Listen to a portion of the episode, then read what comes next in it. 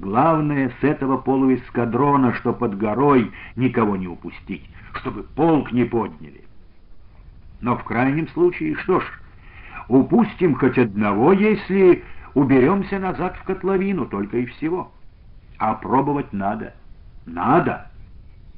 Да, пробовать было надо. Это понимали все. Раненые без лекарств умирали. Девятерых уже похоронили. Скудные харчи, захваченные из Михайловки, подходили к концу. Кружилин распорядился вчера забить на мясо двух лошадей. На жалких остатках муки, на лошадином мясе можно было продержаться, ну, еще две недели, ну, пускай даже месяц. А потом что? Голодная смерть. Около часа рядили так и сяк. Засухин высказал предположение в течение нескольких ночей группами спуститься со скалы, как это сделал Олейников, по одному, подвое скрыться, растасаться по окрестным лесам и деревушкам, а потом где-то в условленном месте собраться. Это предложение обсудили и отвергли. Стоило кому-то из партизан попасться в лапы Зубова и не выдержать допроса, а люди в отряде всякие, и конец отряду. Этот единственный путь спасения будет отрезан. Новое место сосредоточения будет известно. Да и раненых в отряде порядочно. Как с ними? Еще через час план Олейникова был обсужден на общем собрании отряда и принят. К вечеру небо над котловиной закрылось, как крышкой облаками. Погода благоприятствовала партизанам. Под командой самого Олейникова еще засветло опустили вниз на веревках и вождях ровно двадцать человек. Спустившись последним, Яков около часа вел людей по глухому ущелью, потом сквозь какие-то заросли, и, наконец, они оказались у самого подножья Звени горы. Белогвардейский полуэскадрон, охранявший выход из зеленой котловины, ликвидировали бесшумно, изрубив спящих людей шашками. Только двое, находившиеся непосредственно в карауле, по разу выстрелили из винтовок, но тут же были уложены Олейниковым. Одного он наискось рубанул шашкой, другого, кинувшегося бежать, достал пули из маузера. Эти три выстрела хлопнули гулко, эхо пошло по горам. А Поликарп Кружилин уже вел отряд по узкому карнизу из котловины. При свете разложенного еще белогвардейскими караульными костерка партизаны стали торопливо восстанавливать разобранный мост через расселину. Четверо бросились ловить стреноженных неподалеку лошадей. «Ловко, а? Вот они, все двенадцать!» Возбужденный еще схваткой, сказал Яков Кружилину, когда тот по первому уложенному бревну перескочил через расселину. «Ты давай поспешай с отрядом, а я пулеметную заставу на дороге сниму пока. Там их всего пятеро». «Гляди, Яков», — сказал Кружилин тревожно. «Ничто, я знаю, как подобраться к ним. Веди людей смело. И с десятью партизанами ускакал в темноту. Все было пока тихо. Фыркали только лошади, стучали копытами по наскоро сооруженному настилу через пропасть. Суетились люди. Часть брошенных отрядом под горой повозок белогвардейцы угнали, часть изрубили на топливо для костров. Теперь партизаны отыскивали уцелевшие телеги и брички, впрягали в них лошадей. Кое-как погрузили раненых, растянувшись почти на полкилометра, двинулись в кромешную темноту. На душе у Кружилина было тревожно.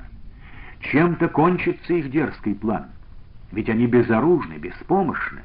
Стоит самому захудалому одиночному белогвардейцу, блукающему зачем-нибудь по степи, наткнуться на отряд, поскакать в Михайловку, поднять тревогу. В плане Олейникова это не предусмотрено, а ведь может случиться. И тогда Кружилин вздрагивал, кожу его обдирал мороз. Отряд двигался в ночной тиши уже больше часа голой степью. Потом начались перелески. Кружилин чуть успокоился, все-таки лес. скоро и журавлиные болота, а от Яшки ни слуху, ни духу. Что там у него? Удалось ли ему снять пулеметную заставу? Олейников появился из темноты неожиданно и бесшумно, будто лошадь его не ступала по земле, а летела по воздуху. «Порядок!» — воскликнул он, и Кружилин облегченно вздохнул. «Сонные тетери! Вымокли только все мы, вплавь пришлось к ним подбираться. Во что бы переодеться мне?» «А пулемет ихний?» «Порядок, говорю, и коробок с лентами десятка-полтора». Это было уже почти спасение. Теперь, если даже и кинется за ними весь белогвардейский полк, на узкой дороге его можно держать долго, достаточно для того, чтобы отряд мог смять находившийся на заимке при Зубове эскадрон и пехотинцев и скрыться в таежных дебрях, начинавшихся сразу же за журавлиными болотами. Батьку повесили. Батьку! Весь прошедший день звенело в голове у Федора. Он ушел в палатку, лег там и лежал до вечера, не шевелясь. Анна трижды, утром, в обед и вечером, приносила ему жиденькую мучную похлебку, но он отталкивал миску, бросал сквозь зубы «Уйди!». Выбираясь по каменному карнизу из зеленой котловины, Федор оступился, чуть не загремел в пропасть вместе с лошадью. Анна, шедшая сзади, пронзительно вскрикнула, а Федор спокойно сказал «Тихо, рано мне еще погибать». А про себя стал думать «Да, рано. Только бы до Огневской заимки добраться. Ванька может там. Раз Кафтанов там, и Ванька должен быть при нем. Доберусь я до тебя, сволочуга». Потом эта мысль о брате Иване уже не покидала его. Когда подошли к заимке, близился рассвет. При ясной погоде небо на востоке уже засинело бы, а сейчас, заложенное тучами, оно было черно и непроницаемо. Но ночь ли стояла, день ли светил бы, Федору это неважно было. Заимка, вот она, блестит недалеко за деревьями тусклый ночник в каком-то окошке, уже вынули партизаны шашки, и Федор выдернул свою из ножен, расстегнул кобуру нагана. А Яков Олейников все говорит про какие-то сараи, где спят белогвардейцы, про какого-то Зубова, которого ни в коем случае нельзя упустить. Анна на своей низкорослой гнедой лошаденке, как всегда рядом с ним, шепчет, как всегда, в полголоса. «Федя, берегись! Ради Бога осторожней!» А для чего ему остерегаться? На черта этот полковник Зубов! Только бы ему с Ванькой, с братцем Ванькой встретиться. Где Кружилин или Назаров? Чего не подают команды? Кружилина или Назарова он так и не увидел, никакой команды не услышал. Неожиданно сбоку забил, распарывая тишину, пулемет, ухнул гранатный разрыв. Ночник в кафтановском доме мигнул и разгорелся еще ярче. «Вперед!» — заорал визгливо Яшка, и Федор закричал таким же голосом своему эскадрону, бросая к заимке лошадь. «За мной!» А потом все слилось в тяжелый гул, свистящий огненный вихрь. Яростно, как порох, горела какая-то постройка. Федор метался по освещенному двору заимки, рубил, словно специально наскакивающих на него полусонных, полураздетых белогвардейцев. Мелькали перед ним знакомые, искаженные боем лица Данилы Кошкина, Кирьяна Нютина и других бойцов его эскадрона. Скакала следом в неизменной своей кожанке с наганом в руке Анна. Она всегда в любом бою, в любой рубке находилась рядом, вот так же с наганом в руке, и раза два, кажется, спасала его от верной смерти. Неожиданно Федор почувствовал, Анны рядом с ним нету. Он сдержал разгоряченную лошадь, оглянулся и увидел, в полусотних шагов от него бился застреленный поданный конь. Сама Анна пыталась вынуть из стремени ногу. Данила Кошкин, спешившись, помогал ей, а из-за угла, горевшей смоляным факелом конюшни, припав на колено, Ванну и Кошкина торопливо бил из винтовки белогвардеец. «Убьет ведь, убьет!» Федор выхватил из кобуры наган, но выстрелить не успел. Из-за конюшни, из клубов огня и дыма вылетел Олейников, в отцветах пламени бесшумно, как всплеск молнии, блеснула его шашка, белогвардеец выронил винтовку, клюнул головой в землю и неспешно вытянулся, будто укладываясь спать. А Яков дико закричал «Федор, за окнами глядеть! В доме Зубов с Кафтановым не упустить!» И, спрыгнув с лошади, заскочил на крыльцо, ударил плечом в запертую дверь. Федор поднял лошадь на дыбы, через мгновение оказался на другой стороне дома. Окна были темными, лишь одно, под которым стояла врытая в землю скамейка, ярко горело. По белой занавеске метались какие-то тени. Федору показалось вдруг, что одна из фигур похожа на Ванькину. Только показалось, но этого было достаточно. Не думая об опасности, он прыгнул с коня на эту скамейку, плечом саданул окно, рванул и отбросил легкую занавеску. И, стоя на подоконнике, слыша, как вокруг него со звоном осыпаются стекла, зарычал торжествующе. Перед ним, приклеившись спиной к стене, стоял с маузером в руке кафтанов. В углу какой-то рослый худой человек с обнаженной шашкой в наспех накинутом полковничьем кителе. К нему прижимался насмерть перепуганный мальчонка лет десяти-двенадцати, тоже в офицерской форме, сшитый по росту, только без погон. А у дверей он, брат Ванька. Ванька тоже был вооружен, опустив руку с наганом, удивленно, ошалело глядел на брата, моргал большими круглыми глазами. Почти весь сентябрь 1919 года в верховьях Громотухи барабанили дожди с ветром. Рано пожелтевшие деревья обхлестало, а потом погода установилась. Засветило холодное солнце, пронизывая обредевшие леса, с трудом обсушивая мокрую землю. Шла в отлет птица — с утра до вечера небо со свистом чертили тонкие утиные ниточки, бесшумно и лениво махали крыльями стаи отяжелевших за лето гусей, и уже совсем грузно проплывали журавлиные косяки, тоскливо оглашая тайгу медноголосым криком. Иван сидел на каком-то сундуке в душной маленькой комнатушке, слушал, опустив голову эти крики, проникающие сюда даже сквозь двойные рамы, молчал. Молчала и Анна, сжавшись, как зверек на кровати, подобрав под себя ноги. За окном комнатушки маячил караульный. То ходил взад и вперед, то садился на заваленку, курил, часто сплевывая на землю.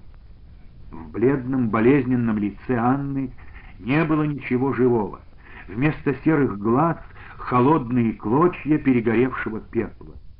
Только черные зрачки еще не перегорели, еще пылали и больно жгли Ивана.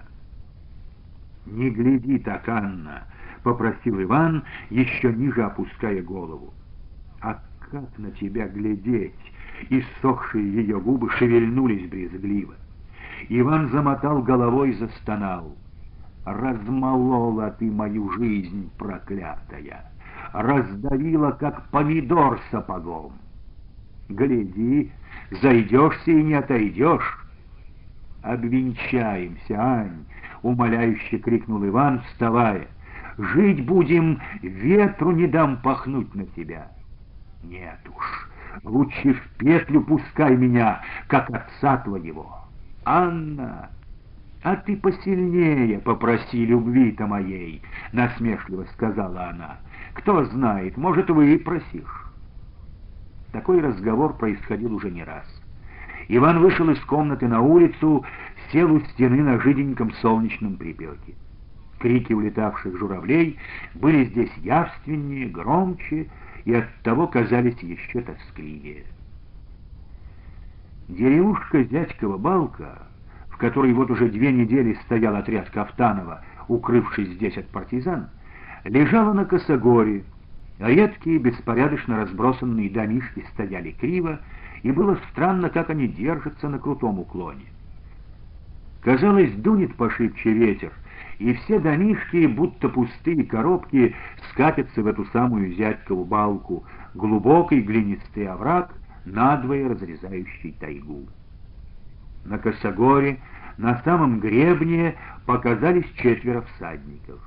Это были сам Кафтанов, его бельмастый сын Зиновий, бывший Михайловский староста Демьян Нютин и тот самый таинственный Косоротов, о котором рассказывали страшные легенды. Вчера вечером какой-то мужичонка прискакал из соседней деревни Парфенова, сообщил, что туда нахлынули партизаны. «Обкладывают опять, сволочи!» — выругался Кафтанов и, никому не доверяя, самолично решил разведать ночью, сколько в Парфенове партизан, взяв с собой самых верных людей. Иван тоже был в числе верных, но он оставил его при Анне, захваченной десять дней назад в плен бывшим тюремным надзирателем Косоротовым. «Сторожем и женихом оставляю», — усмехнулся Кафтанов а к утру, чтобы мужем стал. Подскакав к дому, возле которого сидел Иван, Кафтанов глянул на него красными от бессонницы глазами. «Ну, зятем, что ли, назвать можно?» Не соглашается она. «Я ж позволил. Силком бери ее, сучку краснож...» «Не могу я так. Не могу», — мотнул головой Иван. «Сопля!» Свалявшаяся в клочья рыжая борода Кафтанова затряслась. «Ну не обессудь! Я свое слово выполнил!» Кафтанов, Зиновий и Косоротов ушли в дом. Демьян и Нютин ловко перекинул через коня пристегнутую к левому колену деревяшку, сполз на землю, ковыляя, переваливаясь как утка, повел всех лошадей под навес. Проходя обратно, он сказал — с умной ты давно гляжу. Значит, коловерть в голове зачалась. Куда она тебя до коловертит, а? Вот об чем бы Михаилу Лукичу подумать. И, подождав чего-то, прибавил. Только знай, у меня с Михайлой Косоротовым ты с глазу не соскочишь. Ты, — взревел Иван, вскочил, выдернул до половины шашку. Коловерт началась. Другим ли каким словом можно было назвать то, что с ним происходило? Но происходило. Иван Савельев это чувствовал давно. Впервые Иван сказал об этом вслух тому кружилинскому партизану, которого повел расстреливать, а потом отпустил. Партизан рысью убежал в лес. Иван для порядка, чтоб услыхал Кафтанов, выстрелил вверх, Потом сидел на пеньке и долго думал. Как же так оказалось, что плюгаренький мужичонка этот в партизанах, брат Федор там, укружили на Поликарпа, и Анна, и даже сын одноногого Михайловского старосты Демьяна и Нютина Кирюшка. Им-то двоим как раз надо было быть у Кафтанова, а ему, Ивану, у Кружилина. А все перепуталось, все вышло наоборот — и за что воюю-то здесь? Богачество Кафтанову отстоять помогаю. Что мне с того, если удастся отстоять, допустим? Опять в конюхи после к нему идти? Анна, что бы ни случилось, все равно с Федькой останется. Да и по всему, видать, не отстоять теперь свое богачество ни Кафтанову, ни кому другому. Расколошматят скоро его отряд, перестреляют всех, Погибель так и так мне. А за что? Вскоре прибыл для разгрома Кружилина Зубовский полк. Начались жестокие бои, бесконечные погони за ускользающими партизанами. Для дум у Ивана не оставалось как-то времени. А потом... Потом и случилось то, чего Иван до сих пор не может опомниться. Казнь отца и этот неожиданный страшный налет на Огневскую заимку партизан, непонятно каким образом, по воздуху что ли, выбравшихся из зеленой котловины. Когда забил где-то пулемет, Иван, спавший на полу рядом с Кафтановым, мигом оказался на ногах, прибавил огня в привернутой лампе, хотя, может, ее надо было совсем потушить. «Что? Кто?» — вскричал Кафтанов. Из соседней комнаты в одних кальсонах выскочил Зубов, тоже закричал «Что? Что это такое?» А там за окном уже в разнобой хлопали винтовочные выстрелы, слышались крики и тяжкий глухой звон лошадиных копыт. Больше никто ничего не говорил. Все трое поняли, что произошло, начали лихорадочно хватать и натягивать одежду. Зубов скрылся в своей комнате, через минуту вытолкнул оттуда заспанного сынишку, выскочил сам в незастегнутом еще кителе. «Как это случилось?» — закричал он, будто кто-то мог, но не хотел ему этого объяснить. И тут со звоном посыпались стекла. В черном проеме, как в раме, встал, сверкая глазами, брат Федор. Иван давно выдернул наган, но при виде брата его рука сама собой опустилась. Стоявший у стены Кафтанов, наоборот, быстро вскинул руку, но Зубов судорожно вцепился в нее, закричал «С ума сошел! Не стрелять! Не стрелять!» и повернулся к Федору, спрыгнувшему уже в комнату. «Я сдаюсь, а это единственный сын мой Петр!» И он чуть толкнул мальчишку к Федору. «Надеюсь, ребенка вы пощадите». В эту секунду в черном проеме окна возникла новая фигура. Анна обожгло Ивана. Спрыгнуть на пол Анна не успела. Хрипло прокричал рядом Кафтанов и, не целясь, выстрелил в дочь. Она бесшумно села, повалилась на бок. «Анна!» «Это не он, Иван!» — закричал. И вообще никто не закричал. Это просто в голове у Ивана что-то загудело, нарастая, лопнуло, стало осыпаться со звоном, как только что осыпались оконные стекла. И слух у Ивана пропал, сознание помутилось.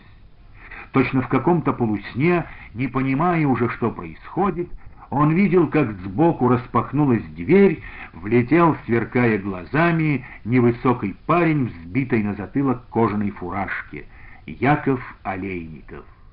«А, полковник Зубов!» — закричал он, наверное, громко, однако до Ивана донеслось это еле-еле. Взмахнул шашкой, но Зубов отскочил, отбив одновременно удар. Шашка из рук Олейникова вылетела, дугой сверкнув в воздухе. Олейников прыгнул за противоположный конец стола, вырывая из кобуры наган, но вытащить не успел. Зубов перегнулся через стол и достал Олейникова шашкой. Схватившись за лицо, Олейников упал навзничь. Пока это все происходило, кто-то дернул Ивана, прохрипел в ухо «За мной! Живо!» Иван видел, что Кафтанов скользнул за дверь, но не побежал за ним. Почему не побежал, неизвестно, хотя Федор, кажется, стрелял в него. Ну да, стрелял раз в него, раз в метавшегося по комнате Зубова. Пули липли в стену совсем рядом, но Иван не шелохнулся. Наконец Федор попал, кажется, в Зубова. Тот выгнулся горбом, оседая, но не упал, а стал подниматься. Федор хотел выстрелить еще раз, но боек нагана только щелкнул, кончился барабан. Тогда Федор прыгнул зверем к раненому Зубову, ударил шашкой. Тот рухнул рядом с Олейниковым. Пронзительно закричал прижавшийся в углу сынишка Зубова, прокричал и замолк. «Что ж не стреляешь, Иуда? Стреляй!» Это тяжко дыша говорил Федор. К своему удивлению, Иван обнаружил, что целится прямо во взмокший лоб брата. «Брат, все же ты мне, не буду стрелять», — сказал Иван. Иван говорил правду. Он не выстрелил бы, кинься даже на него Федор со своей страшной шашкой. Анна, Анна, Анна, будто стучали ему молотком по голове. И сквозь больной звон этих ударов пробивалась ясная, отчетливая мысль. Коли нет больше Анны, зачем жить? Пускай зарубит. Это лучше даже, что не кто-нибудь, а Федор.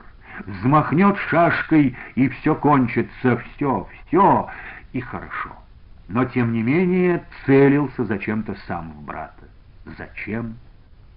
Федор, меж тем, скользя спиной по стене, подвигался тихонько к тому углу, где стоял сжавшись сынишка Зубова.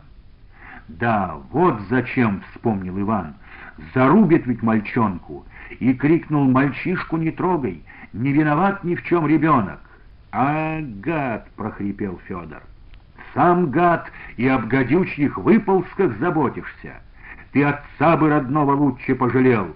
вспомнил бы, как они его...» и рванулся к мальчишке. Иван бросился на перерез, и в ту секунду, когда Федор со свистом опустил шашку, с разбегу толкнул Федора в плечо. От толчка Федор не удержался, упал, покатился по полу.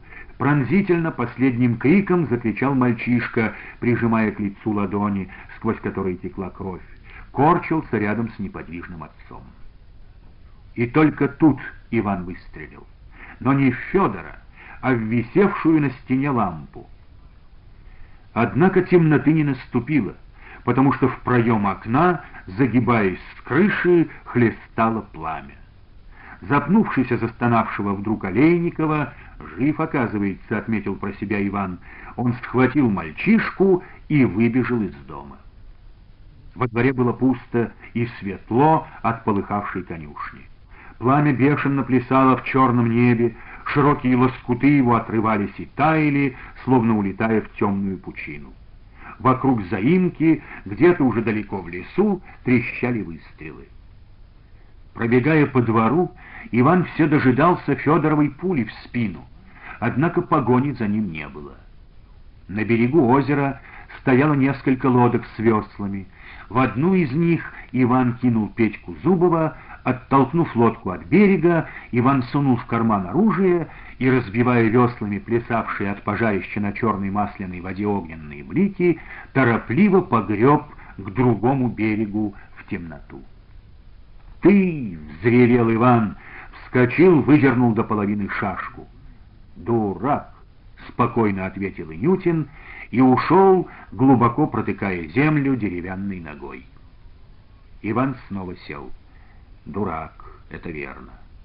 Непонятно было, зачем той ночью не дал себя зарубить Федору, не сдался в крайнем случае в плен, зачем кинулся бежать, да еще не один, а с этим мальчишкой, сыном человека, приказавшего повесить его отца. На другом конце озера тоже стояла лодка. Иван сразу понял, это Кафтанов на ней переплыл. И точно, Кафтанов вышел из зарослей, обрадованно сказал, «Ванька, молодцом, эка обморались мы! Как же они, сволочуги, из каменной дыры выползли!» У Петьки Зубова была сильно рассечена щека. Он скулил, как щенок. Кафтанов разорвал свою рубаху, перевязал мальчишке лицо, сказал задумчиво, «Совсем голубок сиротой остался». С трех годков, рассказывал полковник, без матери рос. Куда же его теперь? К Лужке, что ли, отправить? Пущай с Макаркой моим вместе живут. Друзьями, может, будут. Младшего своего сына, шестилетнего Макара, Кафтанов укрывал где-то по заимкам в таежной глухомане, поручив его заботам разбитной и развратной михайловской бабенки Лукерьи Кашкаровой. Верно, «Отправлю-ка я его к Лужке», — повторил Кафтанов. «А сейчас, Ваньша, айда в лес поглубже от греха, а то светает уж. Неужели весь полк и наших людей в Михайловке партизаны похлестали? Чем и как? Не должно быть. А все же нам надо обнюхаться. Береженого Бог бережет». «Анну-то, Анну, зачем ты?» — невольно вырвалось у Ивана. «Ну!» — сухо прикрикнул Кафтанов. «Переживешь! Ее сучку не пулей бы, на куски бы раздергать!» и пошел от берега. Проливался сверху запоздалый рассвет. Иван глядел на маячившую впереди сутулую спину Кафтанова, и ему хотелось выдернуть из кармана наган и раз за разом высадить весь барабан в это широкое ненавистное тело. Непонятно сейчас Ивану, почему не осмелился, такой был удобный момент. Да и вообще, мало ли их было таких моментов, усмехнулся он кисло. Дурак, потому что, как сказал и Ньютин. Тем утром, когда совсем рассвело, они вышли на таежную дорогу, свежеистоптанную копытами, сапогами, изрезанную колесами, и поняли, что здесь, на восток, в Заогневские леса, прошел отряд Кружилина.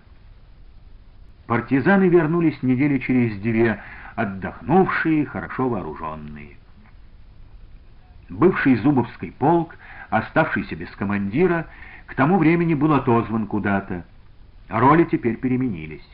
Теперь партизаны по пятам преследовали отряд Кафтанова, загоняя его все дальше в верховье Громотухи, пока он не оказался в этой самой Зятьковой балке. Иван все так же был при Кафтанове ординарцем и телохранителем. Он еще более похудел, глаза ввалились, стал угрюм, молчалив. «Да не сохни ты», — сказал ему Кафтанов, уже тут, в зятьковой балке. «Живучей кошки она, Анна твоя, оказалась». «Как?» — не понял Иван. «А так, живая. Надо было мне еще разок-другой влепить ей. А раз живая, я от своего слова не отказываюсь. Поймаем ее». «Как?» — еще раз переспросил Иван. «Мишка вон Косоротов поймает. Я ему приказ дал». Он уехал уж. Михаил Косоротов, когда отозвали Зубовский полк, остался в отряде Кафтанова.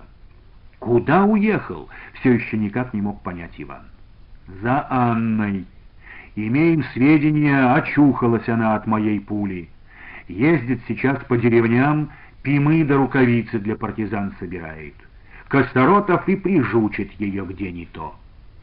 И Косоротов прижучил. Он вернулся через день после этого разговора, сбросил с седла связанную Анну, выдернул тряпку из ее рта. «Получай», — сказал он Кафтанову. «Анна? Анна!» — вскричал Иван, подбегая. «А Кирюхи моего не было с ней?» — спросил Демьян Инютин. «Его бы свиненка достать еще мне!»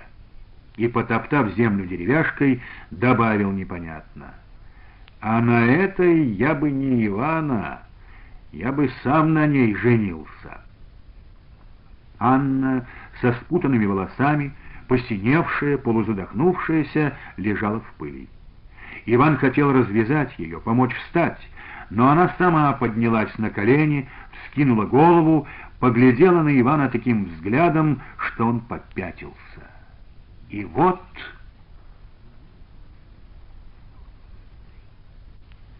Бой в Зятьковой балке Кафтанов принимать не стал. Увел своих людей за два десятка верст в деревню Лунева. Ужиная в просторной избе, велел Демьяну и Нютину привести к себе дочь из амбара, где ее держали теперь под замком. «Значит, не хочешь за Ивана выйти?» «В последний раз задаю вопрос».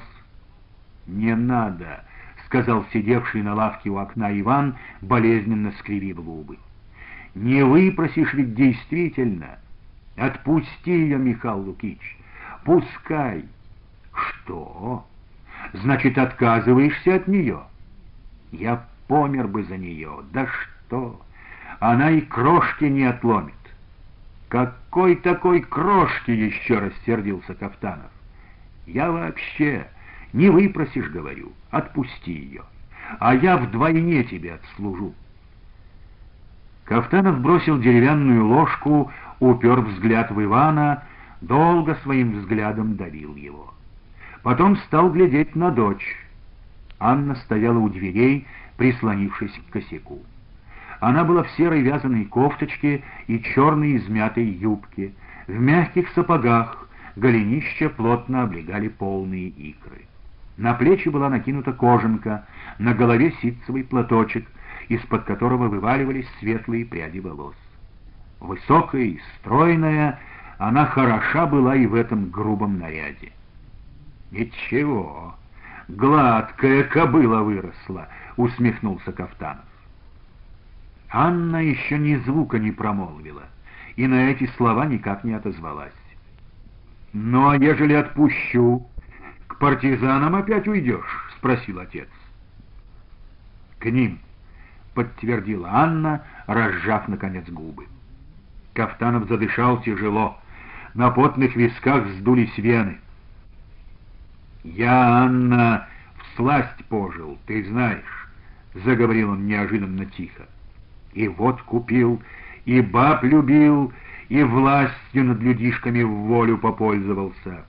Воюю вот теперь, просто сказать, чтобы еще маленько такой жизнью пожить. Ну а ты за что? Цель-то в чем? Как ты там оказалась у партизанишек этих? Из-за Федьки, что ли?» И из-за него тоже. А еще из-за чего? Не знаю. Это не объяснить так легко в двух словах.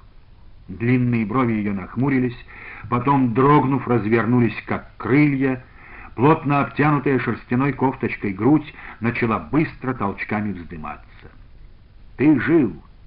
Ты, мать мою, этой своей жизнью в петлю загнал. Чем хвалишься?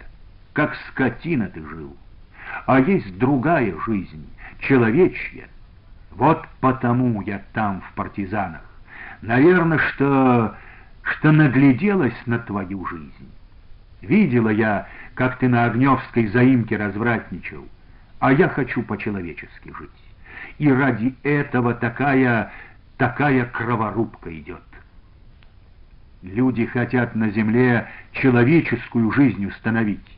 И установят. Ой ли, гляди, не ошибись. Установят, а вас выметут с земли, как ссор из избы, чтоб не воняли. Вон уж куда загнали вас. А и установят. Тебя-то пустят ли в эту жизнь? Рано или поздно припомнят, чья ты дочь. Припомнят.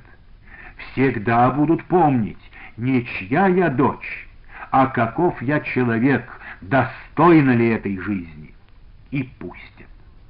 А ты, Иван, повернулась она вдруг к окошку, где тот сжигал самокрутку за самокруткой, ты подумал бы об этом. Они отца твоего повесили, а недавно мать твоя не перенесла такого горя она. Мать, мать. Иван вскочил и замер, не чувствуя, что окурок жжет ему пальцы. «Замолчи!» Кафтанов трахнул о край стола тяжелой глиняной миской, будто звонко лопнуло дерево на морозе. Под самые ноги Анны полетели черепки. Подскочил к ней, протянул к ее горлу волосатые руки. «Михал Лукич!» — закричал Иван, звякнула выдернутая им шашка. «Ты... что это?» — раздельно в три приема выдавил Кафтанов. «Да ведь дочь это твоя!» Отпусти ее. Пусть идет куда хочет, — в третий раз сказал Иван, вытер взмокший лоб, бросил в угол шашку. Кафтанов, грузно ступая, вернулся к столу, сел. Ну что ж, пускай идет. Пускай приведет сюда партизан. Мы снимемся отсюда, дальше уйдем. Кто нам мешает? Тоже верно рассудил. Кафтанов говорил, а глаза его с толстыми кровяными прожилками ползали по дочери. «С Федькой ты живешь, что ли?» — спросил бесстыдно. «По своей мерке все меряешь», — Анна запахнула на груди кожанку. «Я не скотина какая-нибудь, как... чтоб без свадьбы». «Как я? Ага. Было уже указано. А свадьба когда?» «А ты не беспокойся». Мы тебя позовем», — насмешливо сказала Анна. Кафтанов держался толстой в желтых волосах рукой за край стола, будто собираясь отломить кусок тяжелой, залоснившейся до твердости камня доски и запустить обломком в дочь. «Ладно», «Эй, кто там? Увести пока!» «А ты горяч, сразу за шашку!» — сказал он Ивану, когда Анну увели. «Ты ж хотел ее, мне почудилось...» «Тебе не все равно, коли она...» «Не все равно», — сказал Иван, не поднимая головы. «Слюнтяй ты в таком разе!» — усмехнулся Кафтанов. «Ну, дело твое. А мне что? Отпущу. С Федькой пущай живет, с другим ли каким жеребцом?» В течение ночи Иван не сомкнул глаз. И мать тоже, считай, повесили ее. Думал он, лежа неподвижно на конской вонючей попоне. Сердце давило, неприятная боль растекалась по всему телу. В окна заструился серый утренний сумрак. Скрипнула кровать, на которой спал Кафтанов. «Спишь, Иван?» — тихо проговорил он. «Пойду посты проверю». И начал одеваться, стараясь не шуметь. Потом взял в руки сапоги, зашлепал к двери босыми ногами, вышел. Ничего необычного в том, что Кафтанов собирается проверять ночные посты вокруг деревни, не было. В последнее время, где бы ни стояли, он всегда проверял их или сам, или поручал это сыну Зиновию. Но Ивана с новой силой окатили испуг и тревога. Эта непонятная и безотчетная тревога возникла у него еще вечером, в тот момент, когда Кафтанов нехорошо ощупывал глазами дочь. И потом Кафтанов вел себя странно, не так, как обычно. Прежде чем лечь, он долго ходил по избе, о чем-то раздумывая. Временами широкий ноздрястый нос его раздувался, подрагивали заросшие волосами губы, глаза сатанели. Но он так ничего и не сказал, завалился на кровать и сразу захрапел. А теперь вот этот тихий голос — осторожные сборы, чтобы не разбудить его. Иван вскочил, побежал к окну. По всей деревне не было ни огонька. Виднелся в сером ползучем мраке угол амбара, котором держали Анну. Возле амбара стоял запряженный ходок, маячили двое людей. Потом эти двое вывели из амбара Анну, усадили в ходок. Все это Иван не увидел даже — а догадался. Сердце его заколотилось. Куда они ее? Отпускают, что ли? А говорил посты. Иван все глядел в окно, напрягая зрение. Один из людей, по фигуре сам Кафтанов, тоже сел в ходок, тронул коня. Другой захромал к избе. Иван кинулся к одежде, натянул брюки, начал торопливо вертеть портянки накинув суконную тужурку, метнулся к дверям. «Куда?» — раздался голос Демьяна Инютина. «Пусти!» Иван хотел оттолкнуть одноногого, но тот ловко выставил вперед, как копье, свою деревяшку, ткнул в живот. От боли Иван скрючился, осел. А когда опомнился, Инютин стоял над ним с наганом. «Далеко навострился-то, спрашиваю?» «Куда? Куда он Анну повез?» отвезет куда надо, скажет отцовское слово и отпустит. И мы сымемся отсюда через час. Ну-ка, руки назад и ступай, посидишь до его возврата, а там уж как сам знает. В амбар, говорю, ступай, да не вздумай чего, а то в момент пригвоздю. Иван покорно заложил руки за спину, пошел. На смерть. На смерть он ее повез. И это его дело отцовское. Иди, иди. Они уже были возле амбара. Иван шагнул за его порог. Но когда Инютин стал прикрывать тяжелые двери, Савельев прыгнул на него сверху кошкой, смял, вырвал наган, со всего размаху саданул в висок. Инютин охнул только, дернулся и затих. Иван вскочил, постоял в растерянности. Убил, что ли? Неужели убил? Бывший Михайловский староста не шевелился, не дышал. Тогда Иван перевалил труп в амбар, прикрыл двери и, не замкнув даже болтавшийся на железных скобах замок, побежал к своему коню. Из Лунева выходило несколько дорог. По какой поехал Кафтанов, неизвестно. Но на каждом выезде стояли секреты. На первых двух постах Ивану сообщили, что ни Кафтанов, ни кто другой из деревни не выезжал. Лишь на третьем, усталый от бессонницы парень сказал, «Атаман-то проезжал куда-то с дочкой. Куда это он повез ее, Ванька?» Не отвечая, Иван поскакал вдоль лесной дороги, тонувшей в грязно-голубом утреннем свете. Не настигнул бы в это утро Иван Кафтанова, никогда бы не увидел больше Анну и даже никогда не узнал бы, куда девалась она, каким образом исчезла с лица земли, если бы не его жеребец. Верст пять или шесть жеребец стлался по пыльной разъезженной дороге.